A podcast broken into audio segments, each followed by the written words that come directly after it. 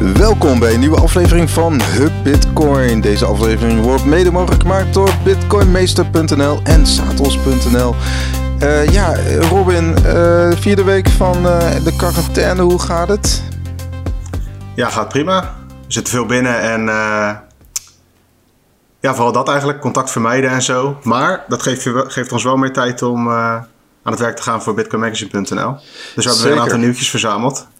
Ja, uh, boordevol nieuws. Uh, uh, laten we beginnen met, met Cryptopia. Cryptopia, er is een belangrijke uitspraak deze week geweest dat een rechter in Nieuw-Zeeland heeft in ieder geval besloten dat ja, de klanten van Cryptopia gewoon recht hebben op ja, op de crypto die, eh, die op, die eh, op, op hun accounts nog staan. Want het is vorig jaar gestopt. Hè. Ze zijn in januari gehackt. Volgens mij maart, april zijn ze toen echt uh, helemaal gestopt en geliquideerd, zoals dat heet. betekent dat ja, de, de bewindvoerder gaat dan gewoon kijken van hoeveel staat er nog op de balans. Wat zijn de uh, schuldeisers? En uh, nou ja, die, deze rechtszaak ging tussen de schuldeisers van Cryptopia en de klanten van Cryptopia.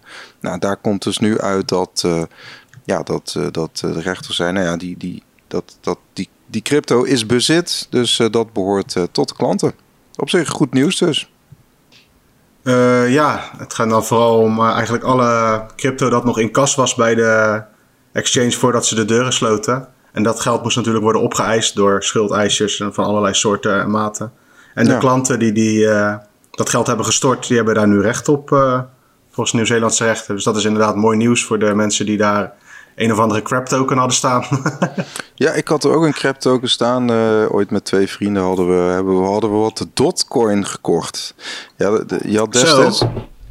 Ja, destijds was er zo'n hele hype rondom uh, die exchange tokens. Volgens mij was Binance token of zo, of Wabi uh, waren een van de eerste uh, exchange tokens. Maar en toen zei een vriend van me, ja, die Dotcoin, dat, dat wordt ook heel groot. maar ja, dat implodeerde natuurlijk heel snel. Maar goed. Gelukkig zijn we nu een paar stapjes verder en het is bij ons Bitcoin wat de klok slaat. Precies, precies. Dus uh, het, het, was ook meer een altcoin-beurs. Volgens mij een bitcoin-volume was niet, uh, niet heel hoog. Uh, maar goed, het hield de gemoederen in de cryptowereld wel, wel bezig. En, ja, en ik ken ook best wel wat mensen die daar geld hadden staan. Hoe het ook bent of keert, het is gewoon vervelend als zulke soort dingen gebeuren. En uh, ja, in dit geval hebben mensen dus recht op uh, geld terug, zo lijkt het. Ja, ik, ik ken zelfs een Nederlands project. Ik, ik weet zo de naam eigenlijk niet meer uit mijn hoofd. Maar die, uh, die zelfs ook een groot deel van haar eigen tokens daar ook had staan. Dus die zullen toch ook wel ja, blij zijn met, met deze uitspraak. Ja, voor zover het nog wat waard is. Ja, dat moet je er eigenlijk gelijk bij, uh, bij zetten, zeggen, inderdaad. We hadden meer, uh, meer crypto um, exchange uh, nieuws. Hè. weliswaar, dat is een desk, des, DEX moet ik zeggen. Het heet BISC, B-I-S-Q. en die waren afgelopen week gehackt. nou ja, gehackt. iemand had gebruik gemaakt van een foutje in het handelsprotocol. Hmm. Dus wat er uh, bij BISC gebeurt, is je uh, heb je bitcoin gewoon in je eigen wallet of op je eigen adres staan. Uh, iemand anders wil dat kopen voor een bepaald bedrag, in bijvoorbeeld een dollar of een, in een Dogecoin, whatever. Dan gebruik je BISC het protocol om dat voor elkaar te krijgen. En een aanvaller had daar een foutje in ontdekt. En zo kon hij, moet ik het even opzoeken, het terugstuuradres van mensen veranderen. Ja. Wanneer een, een deal niet doorgaat of een, hand, of een trade niet doorgaat, dan krijg jij uh, bij BIS krijg je je bitcoin teruggestuurd naar een adres die je van tevoren hebt ingevuld. En hij kon op een, uh, op een bepaalde manier, door een fout in het protocol, kon hij dat terugstuuradres veranderen naar zijn adres. En dat heeft uh, geresulteerd in bijna 250.000 dollar aan bitcoin en Monero dat hij wist te stelen. Hmm. Inmiddels heeft BISC, BISC heeft toen een platform even plat gegooid. Eh, het protocol bleef wel draaien, dus je kon als je dat wilde nog doorgaan met handelen. Maar met zo'n fout erin uh, is dat niet echt aan te raden. Dus hij, Inmiddels hij dat... Uh, ja? Nou, hij koos dus inderdaad Monero waarschijnlijk ook om, om anoniem te blijven of zo. Het is toch opvallend dat hij ja, Monero kiest. Ja, het ging om 3 bitcoin en 4000 Monero. Het grootste gedeelte van die waarde was inderdaad Monero. Ja, en het, het, ver, het vervelende aan deze situatie is, uh, ja, je maakt gebruik van het BISC-protocol. En er is daar niemand die kan zeggen van je mag dat niet gebruiken. Zo communiceert BISC dat in ieder geval. Dus waar je bij Cryptopia nog een rechter hebt die zegt van... nou, dat geld wat daar stond van die exchange, dat is nu weer terug van, van de klanten. Bij BISC is dat geld gewoon weg, want die transacties zijn gewoon gedaan nu. Dus de, de lokale autoriteiten waar die persoon, waar de dief dan ook woont, die moeten daar zich nu over, uh, ja, hoe moet ik dat zeggen? Over buigen. Mochten ze hem ooit überhaupt vinden, want dat is ook nog maar de vraag. Ja. ja, en met protocol bedoel je denk ik gewoon een stukje software, toch? Dat is eigenlijk gewoon software die BISC uh, heeft gemaakt en, en ter beschikking stelt. Ja, het is open source. Ja. Ja, dus dat, uh, kijk, BISC levert dan als het ware de, de frontend sloten ze. Dus je kon niet meer naar BISC.com en daar gaan handelen. Of BISC.network moet ik geloof ik zeggen. Maar uh, ja, er was dus een foutje in die code geslopen, waardoor, uh, waardoor je op een bepaalde manier die, uh, dat terugstuuradres kon veranderen. Heb, heb jij er ooit ge gebruik van gemaakt? BISC? nee, ik weet wel dat het een populaire naam is, slash was bij mensen die, ik wel, die, die er wel enthousiast over waren. Want het voordeel daaraan is dat je je bitcoin op je eigen adres kunt houden. Waardoor je dus geen last hebt van een partij die eventueel failliet gaat. En uh, je hoeft geen account aan te maken, geen identificatie en zo. Want die handel gebeurt allemaal gewoon. Uh, je stuurt bitcoin transacties naar elkaar bij wijze van spreken. Ja. Er is geen, geen centrale partij. Dus daar, ja. daar is het geschikt voor. En ja, laten we hopen dat dit soort foutjes er nu uitgesloopt zijn. Want het is wel behoorlijk kloot in zo'n situatie natuurlijk. Ja. Maar het blijft, het blijft op eigen risico gebruiken. Dus niemand die je verder van dienst kan zijn op dat gebied.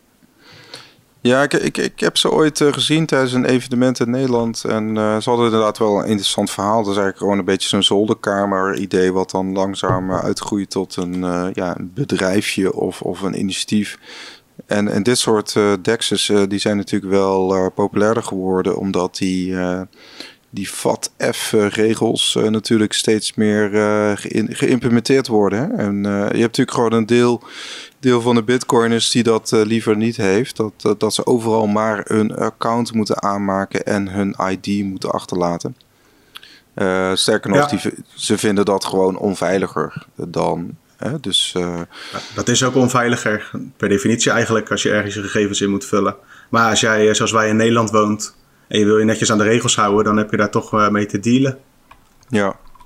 Nou ja, je hebt natuurlijk uh, Hoddle Hoddle, dat is eigenlijk een soort uh, conculega van, uh, van BISC.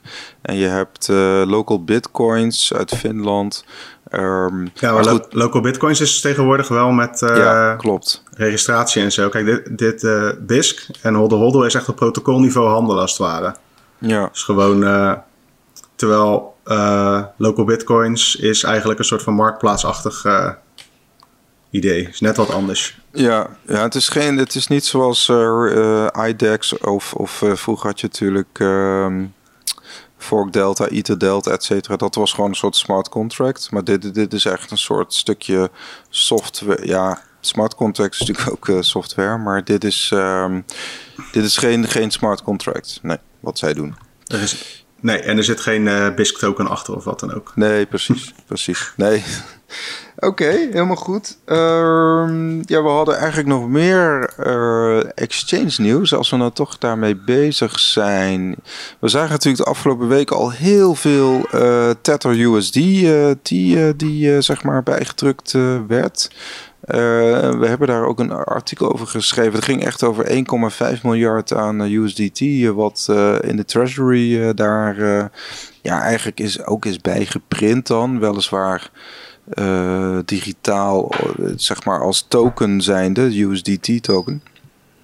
Uh, formeel gezien moet uh, Tether daar ook steeds 100% backing hebben van, van de dollar. Hè? Dus feitelijk kun je zeggen, voor elke USDT staat dus 1 dollar garant. Ze werken er ook Ja, ze hebben daar waarschijnlijk een, een, deal mee met een bank die dat voor hun faciliteert. Ja. Maar bij Tether is het uh, wel af en toe de vraag geweest hoeveel procent ze nou gedekt werden. nou, om precies te zijn, uh, hun eigen advocaat heeft wel aangegeven dat dat, uh, dat, dat lager ligt. Um, in, een, in een nog steeds lopende rechtszaak. Maar goed, dat is een ander verhaal. Maar het zou rond de 70% zijn qua, qua dekking. Ehm, Maar goed, we zagen in ieder geval dat de handel met, met Tether toeneemt. Um, zelfs 187 procent de afgelopen weken. Ehm, en eigenlijk, eigenlijk zien we dat ook bijvoorbeeld een uh, Bitfinex, hè, wat ook uh, tot dezelfde moederbedrijf hoort als uh, Tether, dat daar ook het meest liquide handelspaar te vinden is. Dat het, ja, met Bitcoin en Tether dan. Nou, dat is in dit geval met, ja, ook dat, maar ook met bitcoin en dollar. Dus vandaag blijkt uit onderzoek van, van de Blok dat, dat ook ehm, ja, met, met Bitcoin en met de normale dollar, dus uh, eh, BTC USD, dat, uh, dat biedt Bitfinex ook een uh, ja, populaire exchange is. Dus dat is opvallend. Ja, het is, Tether heeft bijna altijd eigenlijk een hoger handelsvolume dan, dan Bitcoin. En Bitcoin, of en Tether is het, ja, is dus het populairste handelspaar überhaupt. Dus de plaatsvervanger voor een, voor een dollar. Want heel veel exchanges, zeker in het begin, hadden niet de mogelijkheid en hebben nog steeds niet de mogelijkheid om gewoon direct tegen euro's en dollars uh, te verhandelen. Hmm. En toen hebben zij, heeft, uh, ja, Tether is dus gekomen met zo'n plaatsvervanger, de USDT-token. En die uh, ja, is nog steeds super populair om mee te handelen. Want je hoeft dan niet, als jij op een beurs zit, hoef jij niet naar je bankrekening terug met je euro's of dollars. Maar je kunt dan in zo'n stablecoin gaan zitten om die dollarwaarde vast te houden. Ja, ja, precies. Dus dat, dat, dat maakt. Het is een bepaalde dynamiek in deze markt, kun je zeggen. Dat. Uh, je hebt ook speciale whale alerts, waarbij je dus kunt kijken hoeveel uh, hoeveelheid uh, tether er zeg maar verplaatst op de, op de blockchain. Ja, je krijgt dus een alert als het een grote hoeveelheid is. Uh, wil niet direct zeggen dat bijvoorbeeld dat gelijk tot een prijseffect leidt uh, naar boven. Maar het, kan net zo goed naar beneden zijn, omdat er ook. Je kunt ook met Tether gewoon shorten. Dus je kunt ook een, een positie innemen op een beurs waarbij je speculeert op een, op een dalende koers. waarbij je ook Tether gebruikt. Dus ja, dus dat, dat is, zal ik zo zeggen, niet gelijk het gevolg van meer tether in de markt. Um, maar goed, toch opvallend. Bitfinex dus ook met het dollarpaar zijn ze groter dan Coinbase, Kraken, Bitstamp, ja, Binance. Eigenlijk is Binance is dus USDT en USDC, wat een andere stablecoin is. Uh, ja, Binance is wat dat betreft eigenlijk niet echt een Bitcoin-beurs, kun je zeggen. Ja, ze hebben wel redelijk volume hoor. Maar uh, bij Binance draait het toch ook wel vooral om al die andere coins. En daar verdienen ze eigenlijk het, geld mee in het casino. ja. Nou ja, CZ staat dus wel op die lijst van miljardairs uh, van Forbes. ja. Want daar, staan dus ook vier Bitcoin-ondernemers in de Forbes 2020 Global Billionaires List. Klinkt heel mooi. Ja. Maar ja, er staan vier crypto-ondernemers in die volgens Forbes op dit moment meer dan een miljard waard zijn.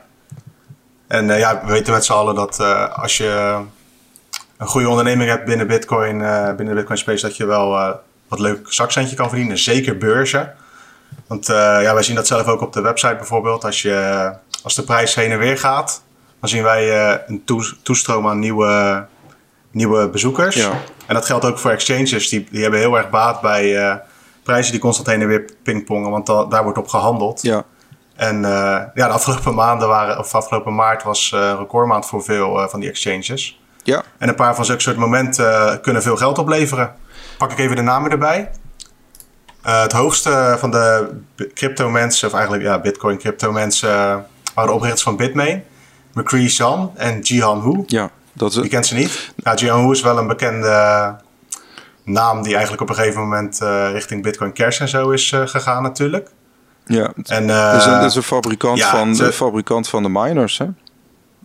Ja, van de miners. Ja, meeste, hard, meeste mining hardware komt daar vandaan, vanuit Bitmain. Die hebben volgens mij wel ook, zullen ook moeite hebben met nu het coronavirus in China en zo. Maar volgens mij zijn zij nog steeds wel een household name. Zeker. En ja, bij elkaar opgeteld uh, hebben die twee gasten toch uh, ruim 5 miljard aan waarde vertegenwoordigen zij. Dus dat zijn flinke centjes. Dus mocht je nog een idee hebben voor een goede ASIC miner, Misschien kun je er ook wat leuks aan verdienen. Ja. Dan hebben we eigenlijk eentje die vind ik eigenlijk niet echt telt. Dat is Chris Larsen, medeoprichter van Ripple. Nou, die geven natuurlijk die crypto token uit XRP. Wil ik het even bij laten. en dan staat Brian Armstrong nog net in de lijst. Dat is de CEO van Coinbase, de grootste Amerikaanse cryptobeurs. En die, ja, zijn vermogen wordt nu op 1 miljard geschat. En ja, met Coinbase en Bitmain heb je gewoon, ja, het zijn gewoon partijen die al jarenlang de dienst uitmaken in, binnen Bitcoin-land. Al is ook Coinbase wel uh, terrein aan het verliezen in Amerika bij bijvoorbeeld de Cash App. Ja, Coinbase een beetje. ja, Coinbase was zeg maar voor als jij als no-coiner uh, Bitcoin wilde kopen, dan, dan ging je naar Coinbase. Volgens mij hadden ze ook wel een leuk, uh, volgens mij was ook een leuke referral, uh, referral friend of refer a friend. En dan kreeg je ook weer wat bitcoin voor ja, terug. 8 eurotjes kreeg je dan ervoor, allebei. Zoiets was dat. Ja, nou ja, weet je, elk zatje is wat dat betreft dan meegenomen. En Uh, maar ze, volgens mij een, een beurs als, als, als kraken, als je ziet wat, wat voor talent zij allemaal binnenhalen qua bedrijf. En, en uh, ja, je kunt zeggen, oké, Binance heeft nu ook een USA, uh, US version. Ze, volgens mij spelen ze nog niet echt, echt, echt mee met de grote jongens daar. Maar um, je hebt natuurlijk gewoon de echte professionele handelaren die in principe gewoon met futures aan de gang gaan. Dus daar, daar ja, daar, dat is toch meer retail waar Coinbase zich op richt. Ja, ik heb zelf ook wel bij, bij Coinbase gezeten. Ja. In, in het begin, want het werkt, het werkt gewoon makkelijk. Werkt goed, ja. Alleen op een gegeven moment kom je erachter dat die fees super hoog zijn en zo. En dan ga je andere plekken zoeken. En wat Brian Armstrong ook tegen zich heeft vanuit de Bitcoin kant, is dat hij uh, ja, bepaalde keuzes maakt in de, in, hiervoor eigenlijk. Hmm. Bijvoorbeeld, ja, hij wilde bepaalde maatregelen in het protocol, dat ondersteunde hij wel, waar de rest eigenlijk niet zo op zat te wachten. En wat hij ook vaak doet, dat valt me op bij tweetjes, is dat hij, als het positief is, gebruikt hij, gebruikte die vaak het woord crypto. En dan ging het een beetje over iets negatiefs en dan noemde hij specifiek Bitcoin. Hmm. Dat was puur mijn eigen, uh, eigen blik. Over hetzelfde geld valt dat wel mee. Maar hij heeft wel een beetje de naam om niet per se erg pro-Bitcoin te zijn, maar meer ja, logisch ook, want met Coinbase uh, verhandelen ze ook uh, andere cryptomunten. Een beetje pro-crypto en niet pro-Bitcoin. Ja, kijk, kijk en, en een centrale exchange is sowieso binnen de Bitcoin-wereld natuurlijk een beetje vloek in de kerk. Coinbase. Hmm. Maar Coinbase uh, heeft gewoon ook een slechte naam. Hè. Ze hebben die, dat Italiaanse IT-bedrijf uh, overgenomen, die gewoon ook een hele slechte naam had qua privacy. ja, dat... die scande miljarden foto's af op social media om die dan te koppelen aan personen. Ja, onder andere inderdaad. Ik, ik ken ook nog wel een onbevestigd verhaal over hun. Maar goed, dat, dat, dat, dat, zou te veel Laten we het daarbij laten dan. speculeren zijn inderdaad. Maar uh, dat, dat, het, het, was niet hele, helemaal pluis, zeg maar, qua, qua ethiek, uh, dat bedrijf. Uh, maar dat hebben ze overgenomen, hebben ze ook veel kritiek op gehad. Op de een of andere manier heeft hij zich daar toch ook alweer uitge, uitgeworsteld. Um, en, en ja, dat maar daar maken wij ons misschien druk over. Maar als jij gewoon net begint met Bitcoin en jij uh, landt bij Coinbase en je kunt gemakkelijk uh, je dollartjes of euro's storten, dan maakt het jou niet zoveel uit uh, wie Brian Armstrong is en wat ze allemaal aan het doen zijn. Nee, nee. Maar als hun service goed is, dan maar crypto Twitter, op de lange termijn. Crypto Twitter maakt zich daar destijds wel heel erg ja. zorgen over. maar inderdaad, inderdaad, veel als, als, als, als, als newbie. Um, ja, weet je dat ook gewoon niet. En dat is ook allemaal niet, niet erg. Maar misschien dat je er gaandeweg wel achter komt. Um, uh, anyways, er zijn genoeg uh, andere mogelijkheden om uh, aan je bitcoin te komen. Nou ja, de meeste centrale beurzen die zijn natuurlijk... ja, die hebben misschien niet zulke bedrijven overgenomen. Maar dan moet je ook gewoon jezelf registreren, privacygebied en zo. Sterker nog, dat zijn gewoon de regels in, in Nederland. Dus je kan bijvoorbeeld ook denken aan, als je het echt anoniem wil doen, dan moet je eigenlijk gewoon gaan minen, althans anoniem, zonder identificatie. En dat is het wel, dan ga je niet veel verdienen, maar dan is het wel echt uh, schone bitcoin. Ja, dat. En je, je kunt, totdat die wet is aangenomen, kun je volgens mij nog steeds bij bepaalde bitcoin-automaten, bitcoin-pinautomaten, onder, de, onder bepaalde bedragen hoef je niet officieel ja, geen vaak ID. onder duizend geloof ik. Ja, hoef je geen ID achter te laten. Anyways. Nee, vaak hangt er wel een uh, camera bij. Precies. Dus, me laten vertellen. Ja, dus de, de, je wordt hoe dan ook wel geïdentificeerd op, op een manier natuurlijk. we proberen ook niet belastingontduiking of zo hiermee te promoten. Het is alleen een, een zijdingetje. Nee, zeker niet. Zeker niet. kijk, je, je bitcoin is gewoon vermogen. Dat kun je gewoon opgeven bij de belasting. dus dat... Dat is geen probleem. Um, anyways, nou ja, de, de, en we, we, Changpeng Zhao, Zizi van Binance, die eh, staat niet in die Forbes-lijst, maar die heeft uh, zijn vermogen wordt wel degelijk geschat uh, boven de 1 miljard dollar. Uh, je hebt natuurlijk... Ja, in 2018 schatte Forbes dat zo in. En ik denk dat hij daar nu wel nog wat alleen maar bij heeft geplust, maar hij stond niet in de lijst. Nou ja, kijk, je ziet dat tussenpersonen, je hebt dat volgens mij ook wel een keertje gezegd over de goudkoorts, dat juist de tussenpersonen uh, verdienen aan een nieuwe, ja, nieuwe industrie. En, en dat zijn de exchanges en de brokers. Die verdienen gewoon nu uh, het meeste geld. En je ziet het ook gewoon aan, uh, aan bijvoorbeeld een Bitmax, wat die nu iets minder populair is, maar die toch ruim nog steeds 35.000 bitcoin heeft. In ieder geval in een aparte pot waarvan we het weten. Ja, dit is ook. Uh, met die goudvergelijking is het gewoon. Deze gasten die uh, verkopen de scheppen. Ja. Wij gaan met z'n allen graven en uh, gebruiken, maken gebruik van hun diensten. En ja, daar verdienen zij, vragen zij een kleine fee voor. Of een kleine fee, daar vragen zij geld voor. En als je dat massaal doet, dan kan je flink geld verdienen. Want ook bij Binance, ja, er zit natuurlijk. Ik denk dat het ook moeilijk te schatten is bij CZ. Want die, heeft, die vertelt ook altijd dat hij zijn salaris uit laat betalen in die token van ze. Ja. En hoeveel Binance nou waard is, uh, weet jij het, weet ik het, waar het überhaupt echt geregistreerd is. Het is allemaal een beetje wazig. Dus ik kan me voorstellen dat het uh, lastig inschatten is hoeveel hij nou uh, waard is. En bij zo'n bedrijf als Coinbase is dat natuurlijk makkelijk, want die zijn zo gereguleerd als wat. Ja, wat je ziet is dat Binance bijvoorbeeld een, een, een eigen ja, token gebruikt om ook andere bedrijven over te nemen. Ze hadden laatst ook een, uh, ja, CoinMarketCap is deels met de, met Binance coin overgenomen. Ehm, maar ja, goed. Ja, goed. Het, het, het, uiteindelijk zal hij ook het omzetten in, in Bitcoin of, of in, in dollars. Dus ja, goed, dat, dat, zo, zo draait de wereld op dit moment.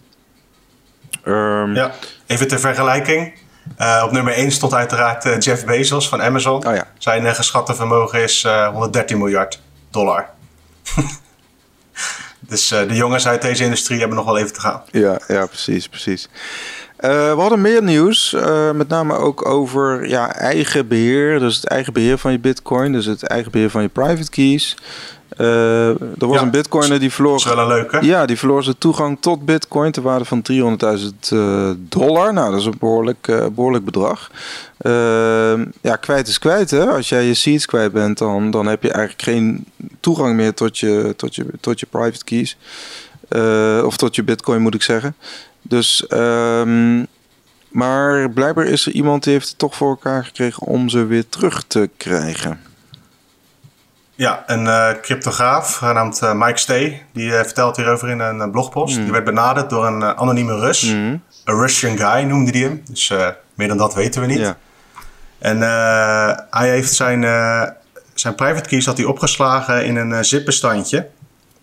Maar die had hij encrypted en daar hoort dus een wachtwoord bij. En dat wachtwoord wist hij niet meer. Mm. Dus het was niet, zeg maar, die cryptograaf heeft niet in één keer die private keys geraden. Maar het wachtwoord van het bestandje waar die private keys in opgeslagen stonden, die heeft hij uh, uiteindelijk nog uh, weten te kraken. Is die een paar maanden mee bezig geweest. Wow. Hij vroeg daar uh, 100.000 dollar voor, want hij moest een datacentrum ervoor in gaan richten en dat soort gekkigheid. Wow. En zijn achtergrond is ook Google engineer.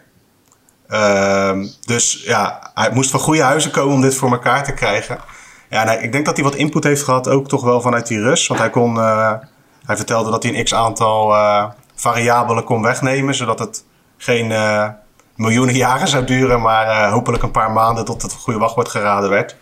En dat, ja, dan moet je denken aan of er cijfers in zitten en dat soort, hoe lang ongeveer. Ik weet niet precies wat daar mee speelde, maar hij heeft het voor elkaar gekregen. Hij heeft gewoon computers laten draaien om dat wachtwoord te kraken. En dat is hem uiteindelijk gelukt. Dus ja. de Russian guy heeft ze bitcoin weer terug en Stay is uh, eh, 100.000 euro rijker, of 100.000 dollar rijker. Ja, wat een verhaal hè. Dus, dus uiteindelijk inmiddels complexe algoritme kwam Stay uiteindelijk tot 36 mogelijkheden. En dat uiteindelijk resulteerde dat in de toegang. Dus van, van oneindige mogelijkheden tot 36 mogelijkheden. Dat is toch wel een. ja. Ja, bizar. Ja, het is niet voor niks dat die gasten bij Google alles aan het overnemen zijn. nee, nee, precies. Daar leer je wel, daar leer je wel het een en ander. Nou ja, vooral het talent, zeg maar, wat er is. De brains. Ja, de brains, inderdaad. Nou, hard werken zal het ook wel zijn, denk ik. Ja. Maar uh, ja, gewoon een werkelijk leuk nieuwtje. Jongens, let op je keys. Waar je ze bewaart, hoe je ze bewaart. Uh, of ze privé blijven. En zorg dat je, als je ze in, om wat voor reden dan ook in zo'n zipbestandje stopt... dat er een goed wachtwoord op zit die je wel onthoudt tatoeëer het niet op je arm, maar zorg wel dat je het blijft uh, onthouden, want anders heb je dus een probleem. Zeker als je niet zoveel geld hebt als de Russian guy om iemand in te huren. Ja, en, en ja, wat, wat denk ik ook nog wel een goede tip is, hou het niet bij één hardware wallet. Tenminste, als je ook nog de, ja, de kans hebt voor een tweede, dan kun je ook nog een deel splitsen. Waardoor je in ieder geval, ja, je hebt in ieder geval twee, twee reeksen aan, aan, aan seeds. En ja, je kunt ook één seed gebruiken op twee hardware wallets. Die allebei met een ander wachtwoord. Zodat als er eentje wegvalt, dat je die andere nog hebt. Er zijn allerlei constructies mogelijk. Ja. Maar het is vooral, uh, ja, zeker in deze tijd, als je toch niet naar het voetbal kan. Of naar de tennis of naar de muziek of weet ik veel. check even je private keys of het allemaal nog klopt. Ga even toegang, vraag even toegang. Zorg dat je je boel misschien even weer op orde brengt ja, eh, om de zoveel tijd even je wachtwoord uh, weer, uh, weer eens van... oh ja, wat, hoe zat het ook alweer? ja, is, is geen verkeerde bezigheid op dit moment, denk ik. Nee, en bijvoorbeeld ook hè, die hardware wallets... die moeten regelmatig ook een firmware update doen. Dus ook wel handig om dat regelmatig ook gewoon bij te houden. En... Ehm, ja, goed. Of je nou een Ledger hebt of een, of een Trezor of een Cold Card. Uh, Cold Card is Bitcoin only. Dat, uh, ja, het zijn over het algemeen gewoon kwalitatief goede, goede apparaten. Dus um, um, uiteindelijk gaat het natuurlijk om de seeds. Hè? En eigenlijk is dit een, een, gewoon een hulpmiddel erbij. Je hebt denk ik nog steeds wel... Ja, want je kan ook... Uh, een paper wallet. kan ook gewoon lekker een paper wallet gebruiken. Ja, precies. Of een, een hot wallet kan ook voor een klein bedrag die je af en toe uit wil geven. Er zijn van allerlei dingen mogelijk. Gewoon een appje op je telefoon. Maar ja, het is wel aan te raden om daar gewoon af en toe eens naar te kijken nu. Why not? Ja, we, Baat het niet, dan schaadt het niet. We merken in ieder geval in de chats dat, dat het wel degelijk speelt. Dat, dat over het algemeen zeker de helft, uh, in ieder geval in onze community, uh, toch nog wel op de exchange uh, laat staan. De vraag is altijd ja. van, is dat dan echt 100% van je crypto die je daar op laat staan? Vaak is het ook ingegeven door handel, hè? dus mensen willen gewoon snel liquide zijn, snel in en uit kunnen stappen. Gaat die dalen, dan stappen ze uit, et cetera. Uh, of juist... Ja, ik weet niet hoe dat bij jou zit. Maar als ik dat probeer, dan stap ik uit en dan vaart hij gewoon weg de boot. Wat zeg je? Ik zeg, als, ik weet niet hoe dat bij jou zit, maar als ik dat probeer, dan uh, stap ik uit de boot en dan vaart de boot zo weg naar een hogere prijs.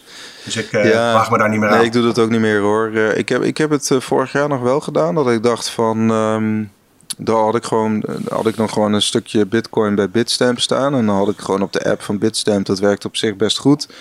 Dat je even in euro ging, even uit euro of dollar of euro's.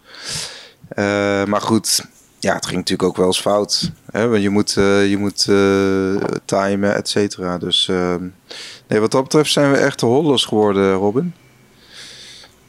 Ja, en niet te veel te maken hebben met risico van een derde partij dat is voor mij het interessantste aan Bitcoin.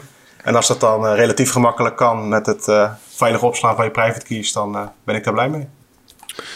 Ja.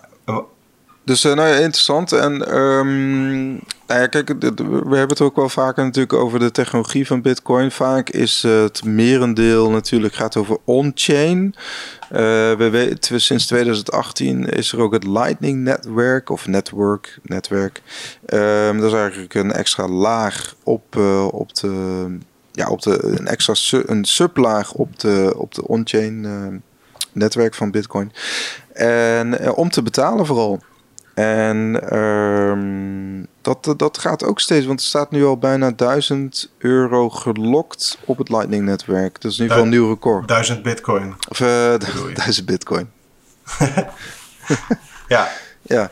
Nee. Nou, wat, uh, wat Lightning doet is gewoon, uh, als gewoon, microbetalingen van persoon naar persoon met bitcoin sneller maken, makkelijker en überhaupt rendabel, want je wil on-chain niet een Satoshi ergens heen sturen. Via ja, Lightning Network, als je daar gebruik van wil maken, dan moet natuurlijk, je, je creëert niet meer bitcoin op het Lightning Network. Het zijn echte bitcoin die je verstuurt. Mhm. Dus de bitcoin die op het Lightning worden gebruikt, die moeten worden vastgezet op de onderlaag. En uh, ja, op dit moment zijn dat bijna duizend uh, bitcoin die gebruikt worden door het leidingnetwerk, kort gezegd. Ja. En dat is het hoogste van dit jaar. 7 miljoen. Het is geen nieuw record. 7 miljoen dollar ongeveer. Ja. En het is, ja, Lightning is nog altijd gewoon, net als bitcoin eigenlijk ook gewoon nog een, een experiment is. en gewoon kijken waar we, waar we terecht kunnen komen.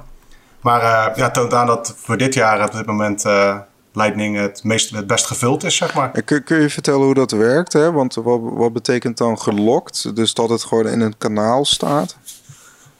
Uh, ja, het is eigenlijk, uh, je stuurt het naar, uh, je stuurt het tussen aanleidingstekens naar het Lightning-netwerk. Dan wordt dat vastgezet op een adres waar jij toegang tot hebt met behulp van ja, code. En dan kan je op Lightning aan de slag. Mhm. Dat betekent dat je on-chain, aan de onderkant waar die bitcoin vaststaan, dat je die op dat moment niet kan versturen. Je kan pas weer, die bitcoin komen pas los als er vanuit het leidingnetwerk wordt gezegd van oké, het is gesloten. Uh, we verdelen de transacties zoals ze horen op de onderlaag. En dan worden ze weer beschikbaar. Ja. Dus wat je eigenlijk doet is het, uh, ja, je stort het als het ware even, je laat het ergens stilstaan. En dan kun je het op, uh, op Lightning kun je het verzenden, mee betalen. Je kunt er ook betaald krijgen en dus meer bitcoin uit, uit dat netwerk uiteindelijk halen. Maar wat het doet is, het zorgt ervoor dat je voor kleine transacties niet meer de onderlaag hoeft te gebruiken. En dat zorgt weer voor meer ruimte op de onderlaag en goedkopere transacties voor jezelf. Ja. Goed, dus, dus wat ik, wat ik, dus het, het gaat eigenlijk het, uh, totdat je dus het kanaal sluit. Hè? Dus het is eigenlijk het openen van een barrekening. Dat is altijd het beste voorbeeld, vind ik wel. Dus dat je, je wij gaan samen naar de kroeg, we gaan biertjes drinken, we zetten onze biertjes op naam. Bewijs van, we zijn echt stamgast en we kunnen, bewijs van aan het einde van de maand kunnen we zeggen, nou, we hebben hè, zoveel biertjes geschonken deze maand. En dan rekenen we af. En dan gaat het dus naar de on-chain, naar de hoofd, het hoofdnetwerk. Precies, en dat hoeft dus niet, hè, want je hoeft je kanaal uh, in principe uh, niet te sluiten. Dus je kunt, als jij en ik allebei via het leiding elkaar betalen, dan hoeven wij ons hele leven, als we dat constant blijven doen, hoeven we niet meer de onderlagen te belasten. Maar kunnen we wel bitcoin naar elkaar betalen. Ja, en het is anoniem hè? Dus dat, dat is wel het verschil. Dat... Ja, anoniemer vooral. Want uh, kijk, jij en ik weten dingen van elkaar als wij met elkaar transacten. Maar de rest van het netwerk weet dat niet. Nee, je kunt het niet via Explorer terugvinden in principe. De transacties. Uh, nee. En uh, nou ja, een, een partij als Blockstream die, uh, die speelt ook wel een rol in, in, in, in de ontwikkeling van, van het Lightning-netwerk. Even daar nog wat over, want je kunt wel, als je een node hebt en transacties komen langs, jou, langs jouw node, mm -hmm. dan kun je natuurlijk wel bepaalde data eruit halen. Niet veel, maar er is wel, je kunt wel aflezen van waar het vandaan komt en zo natuurlijk. Anders kun je het ook niet accepteren als node. Dus het is een heel stuk anoniemer. Maar het is niet zo dat het uh, onvindbaar is voor iedereen. Het is een heel klein groepje die wel wat zou kunnen zien. Tenzij je dus naar elkaar constant over. Ja, je hebt, je hebt natuurlijk wel bijvoorbeeld M, hoe heet dat, ML of zo. Dat is ook een soort explorer. Dan kan ik zoeken naar jouw publieke adres van jouw node. Um, ja. En daar kun je misschien al een beetje wat van afleiden. Want dat heeft ook een naam, zeg maar, die, uh, dat adres. Uh, ja, maar je, hebt ook, uh, je kan je node ook verbergen en zo. Hè? En je hoeft ook niet met je volle naam erop. Je kan ook Bitcoin 567 noemen. nee, precies. En je kunt uh, het dus inderdaad ook aan het Tor-netwerk uh, hangen, zeg maar. En dan krijg je een, een, ja. onion, onion adres.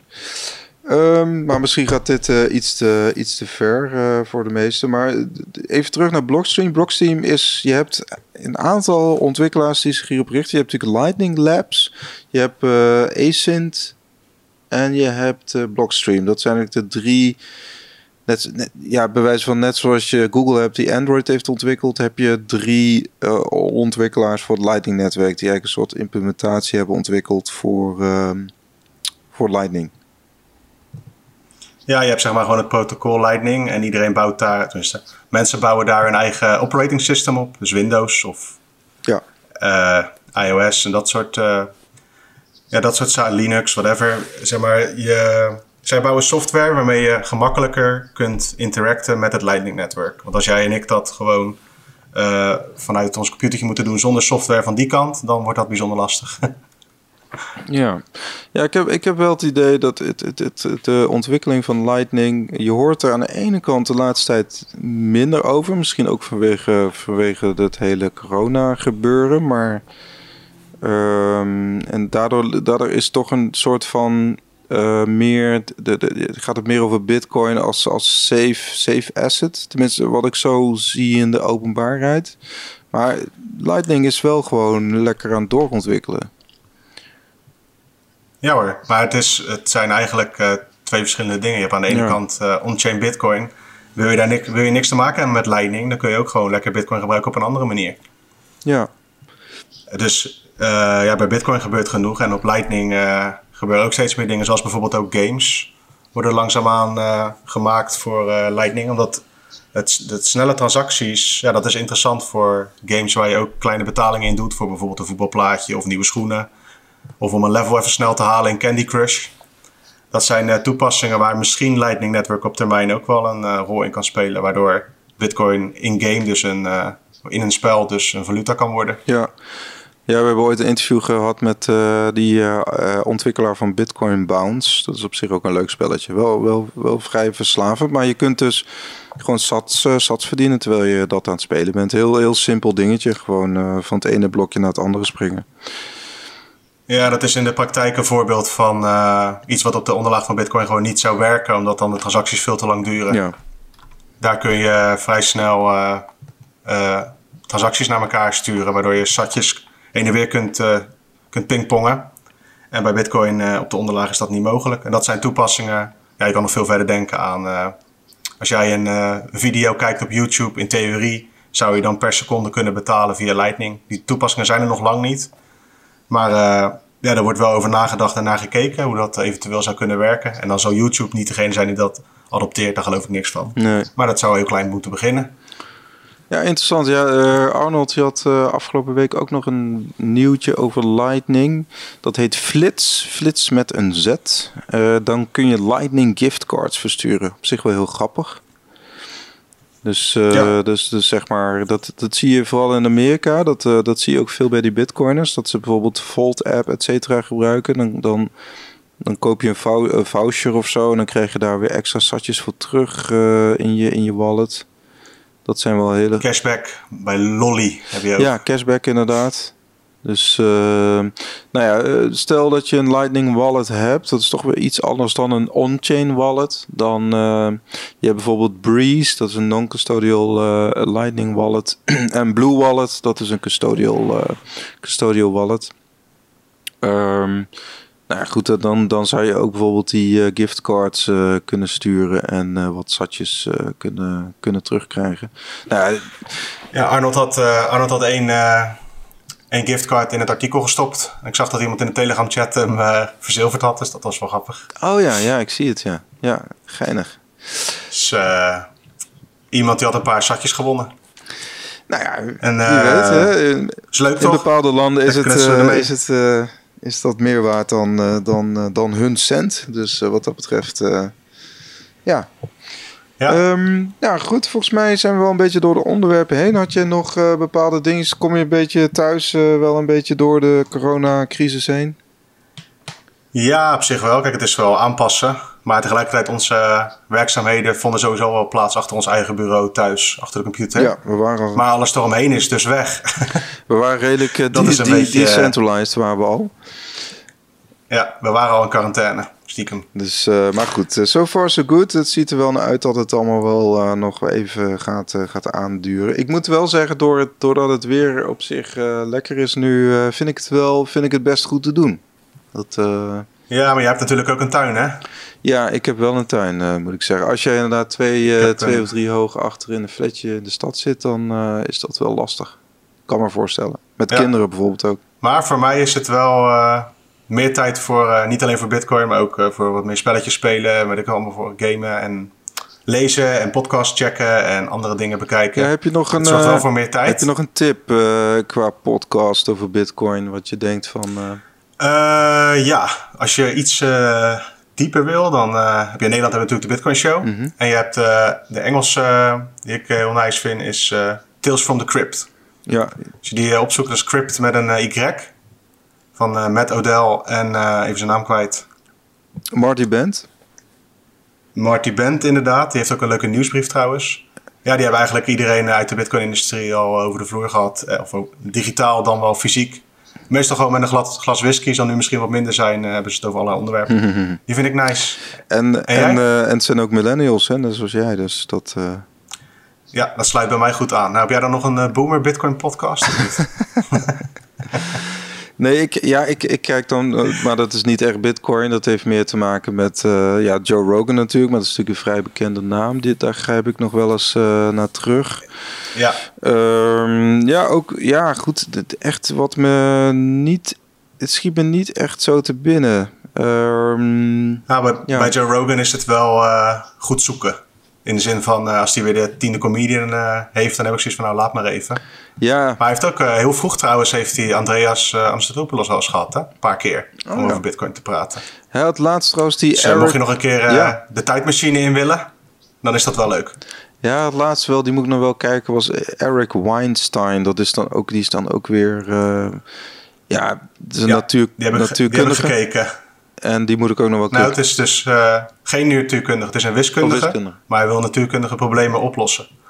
Hij wil uh, naar andere dimensies. Ja, precies. dus dan weet je genoeg. Ja, nou ja. Heel een leuke podcast. Oké, okay, mooi, mooi. Goed. Um, Oké, okay. nou, ik vond het weer gezellig, Robin. Uh, yes.